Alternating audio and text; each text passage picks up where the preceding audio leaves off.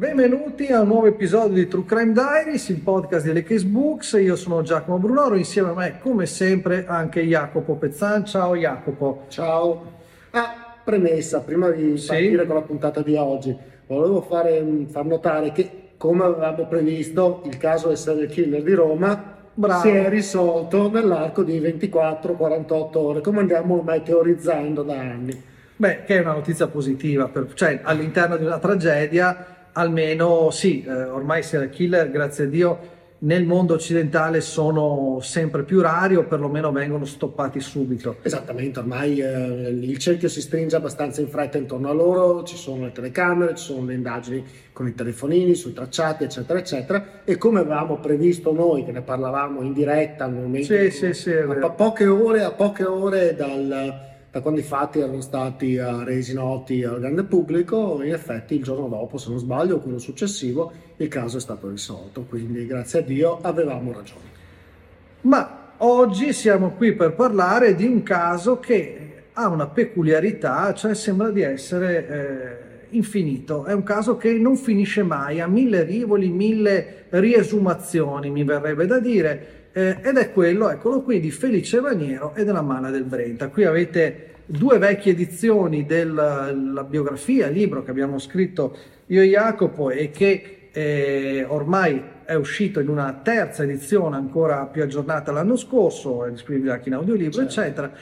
Noi ci siamo concentrati chiaramente soprattutto su Felice Maniero, poi magari approfondiremo, però è interessante quel collaterale Mala del Brenta. Proprio in questi giorni, in queste settimane, è terminato o sta andando avanti il processo alla nuova Mala del Brenta. Sembra una organizzazione criminale che, pur non essendo mai stata strutturata, almeno da un punto di vista delle indagini e delle sentenze, come altre, però è infinita. Ogni volta spunta fuori qualcuno che faceva parte della Mala del Brenta. Appunto, che faceva parte, pur non avendo avuto probabilmente una rigenerazione come l'Andrangheta, la Cosa Nostra, la Camorra, che ogni volta che si arresta un boss si sa già che c'è qualche altra famiglia, qualcosa che viene fuori. Qua in qualche modo ci hanno dato l'idea o comunque l'impressione di aver congelato una cosa ad un certo punto e che da lì in poi tutto fosse finito. In realtà ogni anno, ogni mese, ogni settimana che passa scopriamo qualcuno che parla, qualcuno che racconta qualcosa. Sì, si è fatta passare la leggenda che la Mala del Brenta fosse Maniero, no? E basta. Quindi messo in gabbia lui, tutto finito. E anche qui ci sarebbe da discutere su come si è fatto arrestare, dico io, Maniero, perché lui ha approfittato probabilmente di una situazione in particolare per chiudere i conti e poi farsi un po' di galera, e infatti fino a poco tempo fa era libero, adesso è di nuovo in carcere per altri motivi, e anche di questi magari ne parleremo. Però in realtà c'erano mille rivoli che giravano sotto, e soprattutto dalle intercettazioni della cosiddetta nuova Mala del Brenta emerge un particolare inquietante che è ormai un brand. Loro dicevano: noi diciamo che siamo nella Mala del Brenta, così tutti hanno paura, no? Prendevano le tangenti al Tronchetto, cioè, come se fosse un brand da sfruttare, anche se poi sotto di concreto ci fosse molto poco. E questo è interessante perché scatta il discorso proprio forse moderno, che non è più il sangue, la famiglia, come nelle varie organizzazioni mafiose, ma è proprio una holding. Ma sai cosa mi fa venire in mente? Sì. Un po' come certi brand, tra virgolette, che sono stati a un certo punto chiusi definitivamente dai fondatori. E parlo delle Brigate Rosse, per esempio, che sono dei comunicati in cui loro, o Prima Linea, per esempio, dove dichiarano chiuso l'esperienza, ma poi questo nome, magari con una formula un po' diversa, viene ripreso 8, 9, 15 anni dopo da persone che nemmeno probabilmente erano nell'orbito, nel circuito delle Brigate Rosse storiche, ma nemmeno quelle degli anni '80, e continuano in qualche modo questa esperienza pur riallacciandosi ad un'esperienza pregressa, ma in qualche modo conclusa. Mi sembra un po' un qualcosa del genere, riprendere un nome, un logo, un brand, ma con l'appoggio o con il beneplacito di qualcuno che questo brand l'aveva fondato o che l'aveva in qualche modo diretto, oppure no? E questa è la vera domanda. Sì, anche perché poi, diciamocelo, questa nel caso specifico della Mala del Brenta, questa nuova gemmazione, chiamiamola così, Era una roba da ladri di pollice, la tangente al tronchetto, la tangente ai tassisti, piuttosto che piccoli spacci di droga, cioè niente a che vedere con le grandi rapine commesse da Maniero, no? Ricordiamo quella al Casinò Venezia, quella al De Ben, quella agli Orafi, quella all'aeroporto di Padova, cioè rapine miliardarie per l'epoca. Qua è proprio una roba un po'...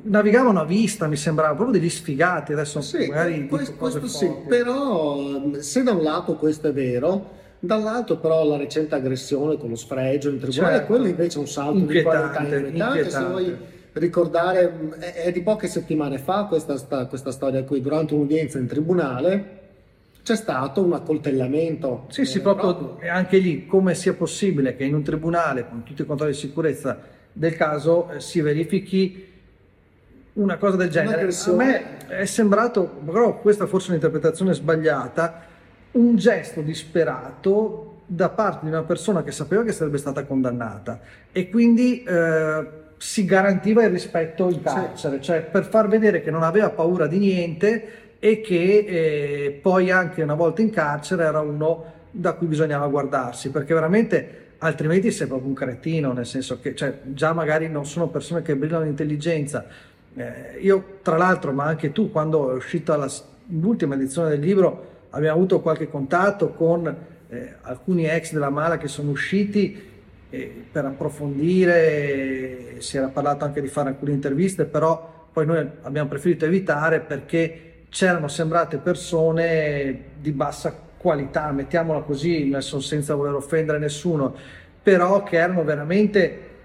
spiantati, che vivono all'ombra di Maniero, non gli va giù che... Sì, non grandi personalità, no, nemmeno né no, criminali né tantomeno umane, chiaramente. Quindi sì, abbiamo preferito evitare, ecco, di dare l'ennesimo palcoscenico. Sì, io mi sono sentito anche delle minacce, poi via messaggio da queste persone, quindi ho preferito chiuderla lì. Però mi sembra proprio che ancora oggi vivano tutti quanti con la bile perché Maniero è famoso, tutti lo conoscono e loro invece non lo conoscono. Ecco, io credo che ci sia una qualche componente edonistica, in qualche modo narcisistica, perché effettivamente quando parliamo di altre organizzazioni i nomi sono, certo, si ricordano, certo, sono parecchi. Quando parliamo della Mala del Brenta è l'unico nome che credo sia conosciuto a livello nazionale, sì, suo, sì, sì. Poi ci sono altri nomi che magari conosciamo noi a livello, sì, perché ci abbiamo approfondito quest'anno, perché conosciamo, cioè, chiaramente è una storia che tocca il territorio nostro, sì, sì, li conosciamo perché Fratelli Rizzi, Maritana, Sauna, cioè ce ne sono tanti, sì, però a livello di immaginario popolare c'è solo lui, c'è solo Maniero ancora oggi, che tra l'altro è quello che ha pagato meno di tutti, perché bisogna dirlo, sì, sì, e quindi forse da questo punto di vista c'è l'odio, l'invidia, perché poi questi sono tutti un po' spiantati, c'è chi è uscito di galera e poi il giorno dopo, un mese dopo è già ritornato, sì, sì, cioè, sì, ne hanno combinate di ogni e hanno visto solo il lato brutto di questa vita, se mai ce ne fosse uno bello, per intenderci.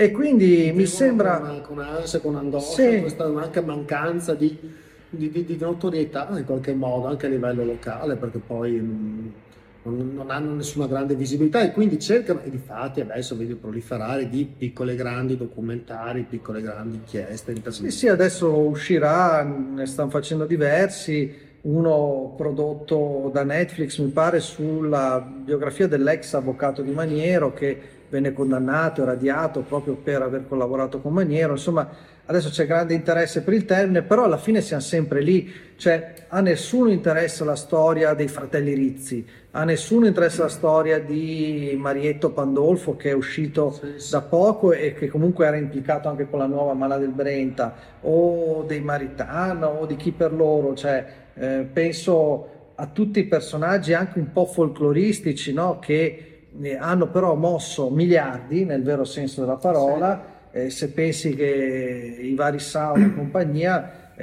facevano girare letteralmente miliardi di lire all'epoca, eppure L'unico che anche adesso riesce sempre a far parlare anche con una certa intelligenza, perché bisogna riconoscerlo, è Maniero. Bisogna anche riconoscere che quando viene intervistato, come l'ultima famosa intervista, quella di Saviano, bravo, ecco, comunque lui un'analisi anche criminologica a livello generale, un'analisi un po' più spassionata anche di come sta andando il mondo, la riesce a fare. Anche per esempio in diverse occasioni si è parlato anche lui della liberalizzazione delle droghe come arma per combattere poco in 448 veramente la fonte di introito principale delle grandi mafie. Però insomma, con lui probabilmente un certo confronto si può anche avere, con altri ho i miei dubbi. Comunque vedremo questi documentari cosa poi fuori. Se posso dirlo, c'è anche un aspetto proprio di nome, la nuova Mala del Brenta è già stata derubricata a Mala del Tronchetto. Ora, per chi non è pratico di Venezia, il Tronchetto è quella zona, quella prodo, potremmo dire, dove si parcheggia, dove ci sono, dove arrivano le navi crociere, una volta adesso non arrivano più, insomma è una zona all'imbocco di Venezia. Però anche come suono, Mala del Tronchetto, mi sa già da una roba da sfigati. C'è, capito, sì, c'è già la riduzione. Mentre Mala del Brenta è già tutto un altro, è veramente una storia paradossale.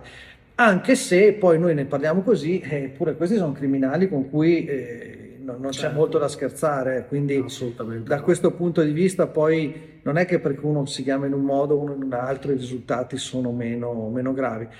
Però come dicevi tu, Maniero è l'unico che ne è uscito alla fine bene, perché ha fatto pochissima galera. Anche il fatto che adesso è di nuovo in galera, c'era chi avesse avanzato l'ipotesi che sia entrato volontariamente in galera per evitare la vendetta di Marietto Pandolfo, che della giurata, come lui, ma del resto molti altri. Ricordiamolo, Pandolfo era un po' il braccio armato della Mala del Brenta, un uomo fortissimo fisicamente, è stato 30 anni in galera, un po' meno forse, è uscito in anticipo, in 30 anni non ha mai parlato con le forze dell'ordine, e quando il giudice gli ha chiesto, prima di emettere la sentenza, se voleva dire un'ultima frase, lui ha detto: me ne dia tanti di anni, signor giudice, perché quando esco lo ammazzo. Quindi una persona, diciamo, di un certo tipo. Chiara, e anche lui però è rimasto implicato subito in questa nuova Mala del Brenta con una serie di problemi. Comunque Maniero pare che sia stato sorpreso dal fatto che l'abbiano rilasciato in anticipo, e per sicurezza si sia fatto dare una condannina da 3-4 anni. Sì.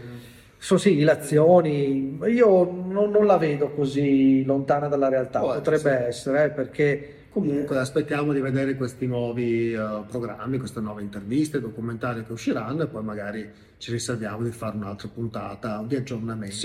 Cose ne escono sempre poi su questo argomento qui, anche interessante appunto per quello. Infatti siamo a terza edizione. È la terza edizione perché poi appunto... No, perché a differenza di altri argomenti dove un po' la cosa è cristallizzata in effetti, ed è più difficile raccogliere il materiale nuovo, anche se noi siamo sempre con le orecchie tese su tutti gli argomenti, da Via Poma al mostro di Firenze, eccetera, eccetera. Però su questo in effetti qua nuova ne esce quasi costantemente.